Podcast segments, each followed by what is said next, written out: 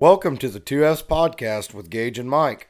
This is Gage, the philosopher. And this is Mike the farmer. Hello, everybody, and welcome back. Uh, last week we discussed our part two of the Knights Templar, and today we're going to do something similar to the last two part episode, but this time we're going to kind of carry it on with the, the Freemasons. If you remember from last week, there was a, a, a conspiracy of, to where they believe the Masons are just a continuation of the Templar. So we figured it'd be a good idea to flow into that. So this week on this episode is going to be the same way. We're going to give you some information and history on the organization, and then we're going to do a part two on the conspiracies. Uh, we are going to start this week off with a quote, though. So, Gage, if you want to start us off. Certainly. I'm going to read this a little slow. You do not hate yourself. A collection of thoughts forming an identity hates an image elicited from the fallacious ideas assimilated as the self. The real you, what you're too culturally drugged to realize, is beyond such a trivial and irrational perception. Yeah. think in context, he's saying, you know, from the moment you're born, you're creating this image and idea of yourself and all these identities. Like, I'm a male, I'm an American, I'm a good boy. Yeah. I'm smart or I'm I'm a sports player or I like the sports team. This is who I represent. All this collection of stuff you start building a personality and that's what they traditionally call the ego, this all these images and ideas of yourself that is you. And he's saying when you strip that away, when you get rid of all these thoughts and images of these things that aren't you, you're left with what actually is you. And when you realize that, it's a lot. You don't get offended, you don't get hurt because that's all fake. It's not real. Like Shakespeare said, we're all actors. Yeah, so it's something more like don't judge yourself on what you attach to yourself as your identity because that's really not who you are deep down Exactly. in a simplified version. Yeah. I like it. That's a good quote. What do you got? So mine is from Tiberius Claudius Caesar Augustus Germanicus. he was a Roman emperor that reigned from 41 AD to 54 AD. So just that way everybody knows the name is that's why it's so fucking long. But his quote is say not always what you know, but always know what you say. I like that. I feel like you hear a lot of smart people in the past always bringing that up. Yeah. Oh, I feel I feel so too. So- Best to remain silent, but if you got something to say, make sure you know what you're saying. Exactly, because if you don't know what, you don't want everybody to know exactly what you know, because you that gives you a leg up. You know, if you if you know more than somebody, essentially.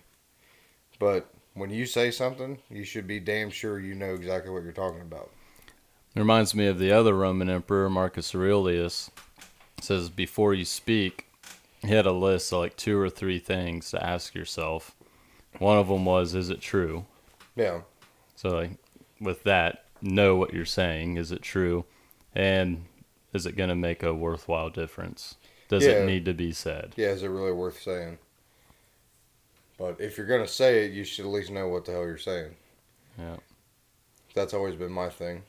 That'd be a really great thing to practice in our day and age. Mm. Everybody just shouting and arguing about stuff they've heard, but nobody knows if it's true or not, let alone thought through it for themselves. Yeah. I mean, that's always my thing. I try, well, me and you think both, you know, especially with doing this podcast here, is like, we, we wouldn't say something unless we had a pretty good grasp on it, you know?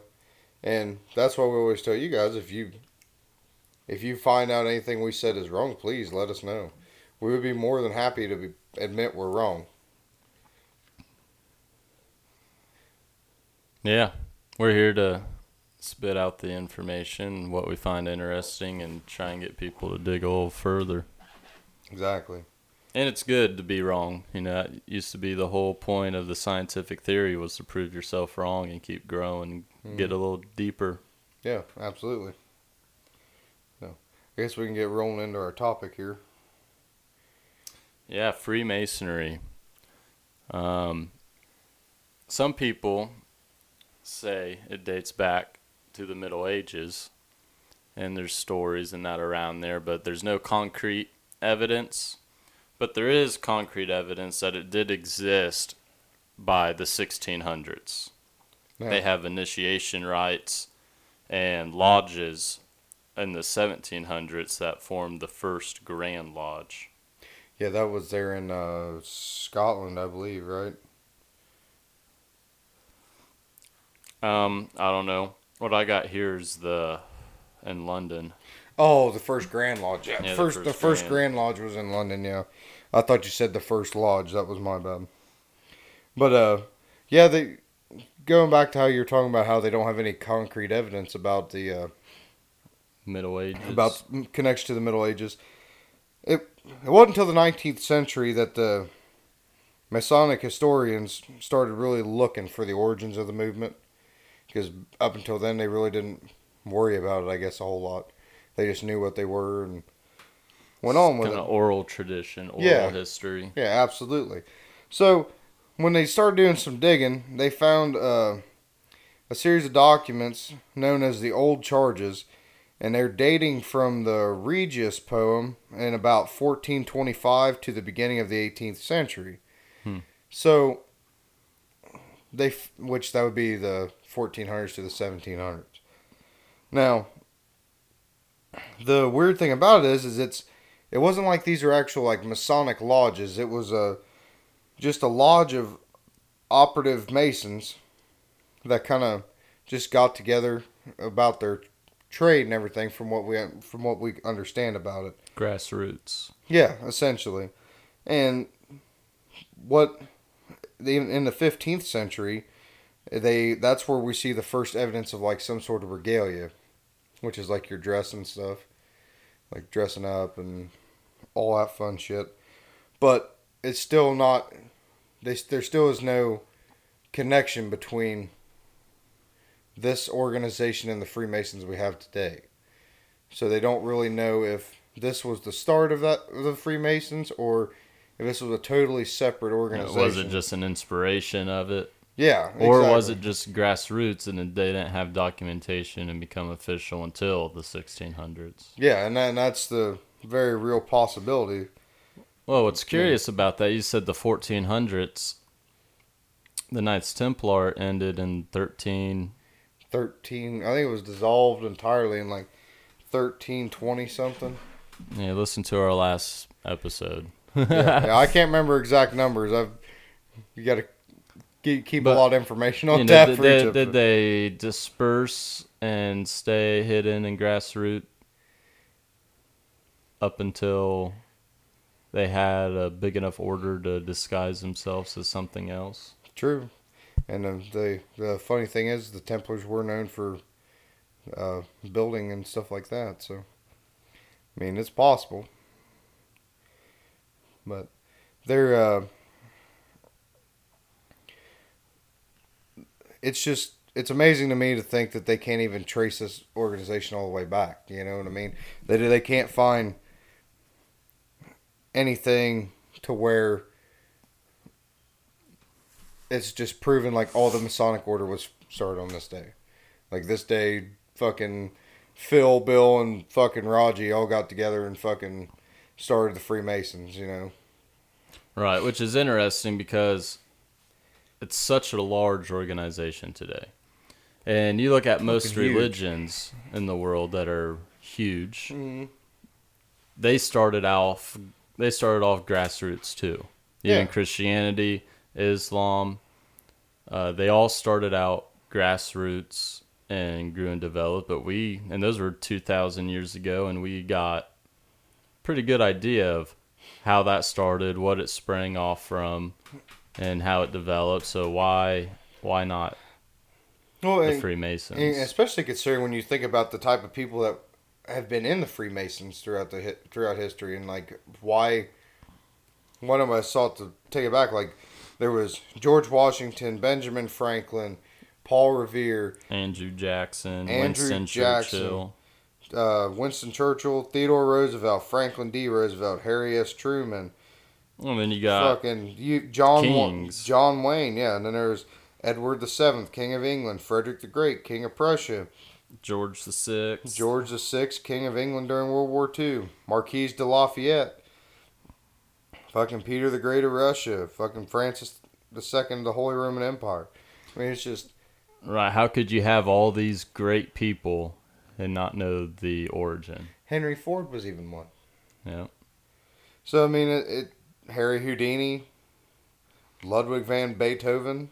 I mean, Mark Twain, Oscar Wilde, and and all these fame and all these are famous people throughout history for one reason or another, and you don't you can't find the the very beginning of the organization.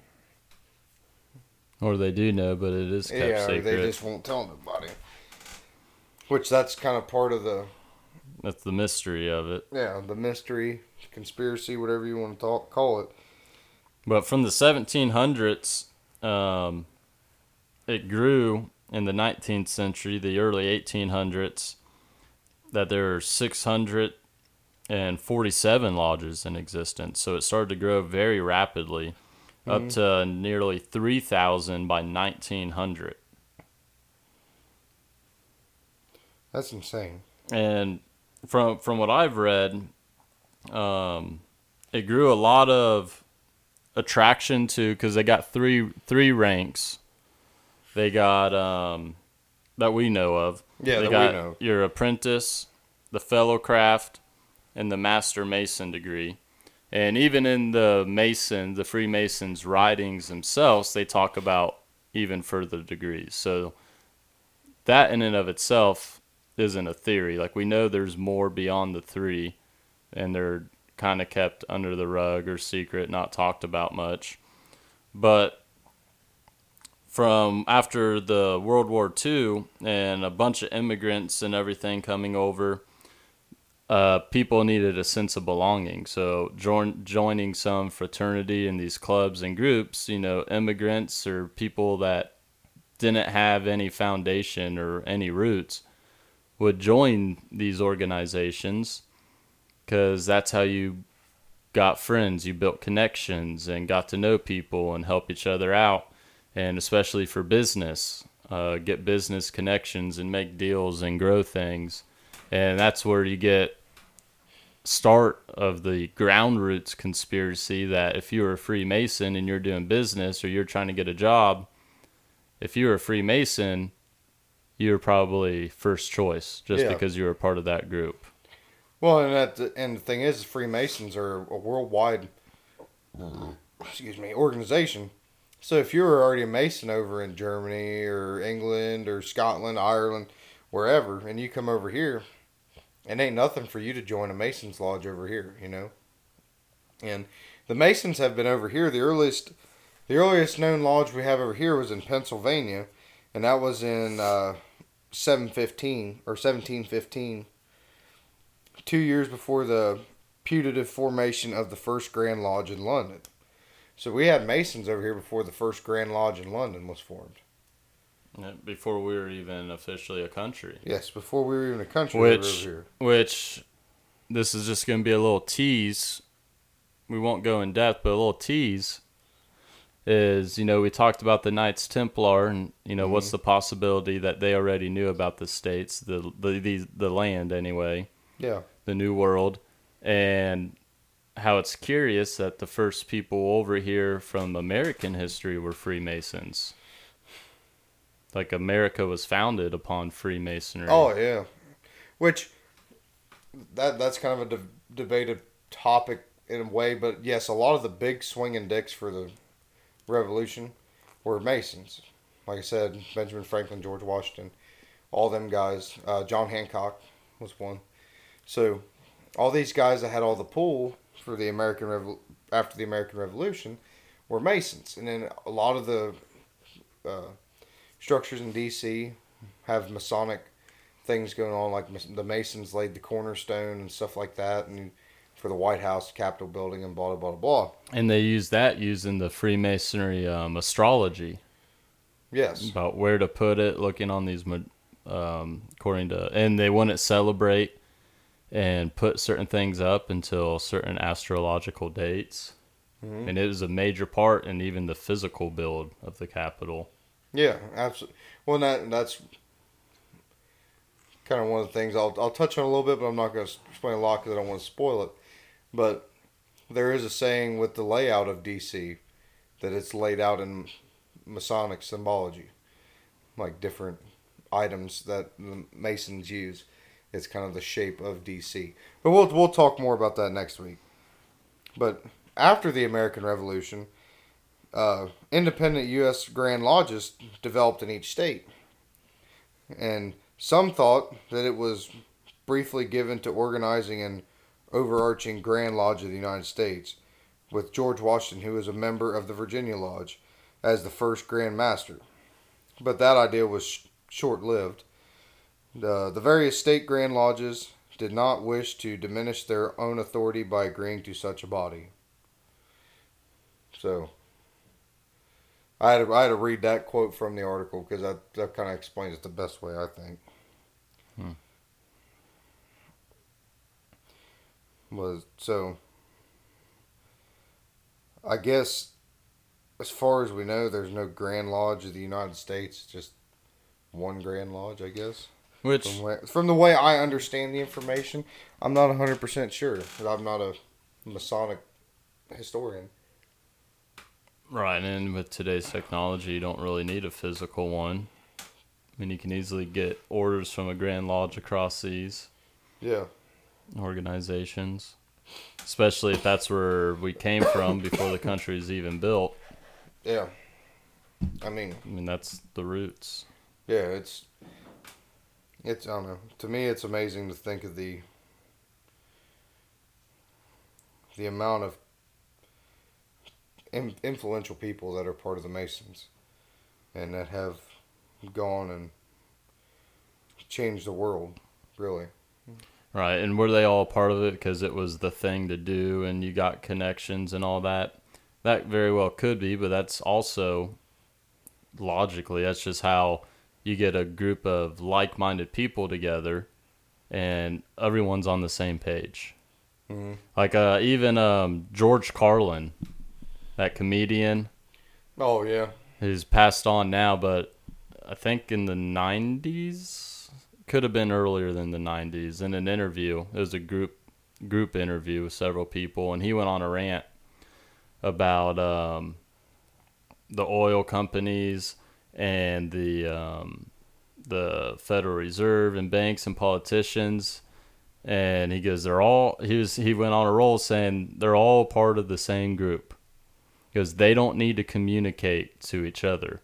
They're all already a part of the same group, the same organization. They already know the plan. Mm-hmm. They don't need to get together and figure out what to do. They already know the end goal. They know what they need to do. Yeah. They all went to the same same schools, a part of the same clubs. They already know from the guys above them of these groups what the goal is. yeah. And so it's not like, oh, you got to get in politics to know what's going on. No, you need to get in these groups to know what's going on. And then politics is just a part of it. For like, that's one segment of how we're going to get our main group done. So in this one large group, you got people that go into politics to get things done. You got people that go into law to get things done. Mm-hmm. I mean, you're all, you branch out of this one group and you reach for your main goal. Yeah, and it's a rich and powerful organization that's got a lot of money. Because the Masons, I don't know what the exact numbers of the members membership is of them, but I mean it. It's a substantial. It's a very substantial organization. So I mean, it's not. If you just look at their lodge they got in D.C., I mean it's a beautiful building. Honestly, it's, I mean it's a architectural piece and it is amazing. But just to think of the you know, for them to be able to build stuff like that, I mean, hell, even the little towns around here have Freemasons Lodge. You know, Yeah. So I mean, it's it's really spreads that deep into the you know middle of Indiana, where there's really nothing major going on, but there's Freemasons lodges out here. So just the the reach of the of the organization is crazy. And you also you were telling me earlier, right, about uh women or start it used to be women couldn't get into the Freemasons. Yeah, now they got um, two two grand lodges that are for women now. Oh, do they? And the from this from what I'm reading from here, it was published in. Let me look real quick. Not that long ago. Um, 2017. So not that long ago. They're saying there's about six million Freemasons today. Oh wow. And then well, and it's only get bigger. They keep if you know women being part of it. You know what I mean? Yeah, and that was six years ago. Yeah. So what is it today? You know, Yeah. which and are the numbers even correct? Right. Is there more? Yeah. If anything, you think there'd be more. if Those are the ones you can account Yeah. for. If they're admitting to six million, how many are there actually? You know. Right. And you got to think majority of them would be people like you and me who have this general idea that it's just, you know, a secular organization, if anything, a Christian organization. And it's just a bunch of guys getting together for a community and you do business together. You go out and do charity work. You know, it's a good humanitarian organization. That's Yeah, probably what the majority of them see it as until you become somebody that might be useful, possibly, and you Mhm. get up the ranks, figure out if you're on the same page or not. Yep. Can you be trusted? Yeah, because I mean, you're Freemasonry is one of them things where you're never gonna know exactly. It's just like the Templars in a lot of ways because it's a secret organization. You're never gonna know anything about it, and anybody that does know everything about the organization is not gonna fucking tell you. All right, and we who who are those that even know everything? Yeah, That's part of the secret. You don't know who's who. Exactly. I mean, it. I mean, it's it's very possible that people in our own government today are Freemasons that we're we won't we'll never know if they were Freemasons, just because the organization is that big, that powerful, and that secretive.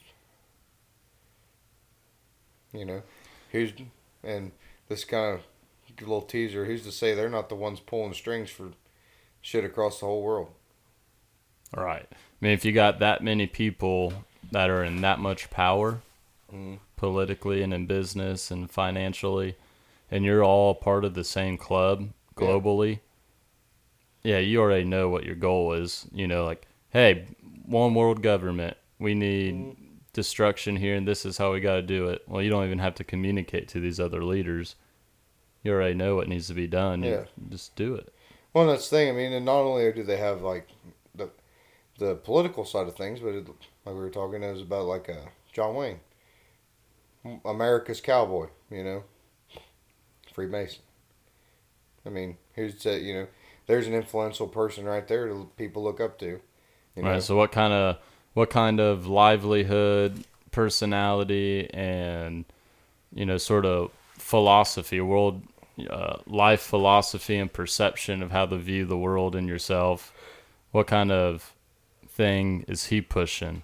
yeah, exactly. To where people from a young age don't even realize you're being conditioned to see the world and yourself this way and view things from a more materialistic standpoint, and you don't even know it.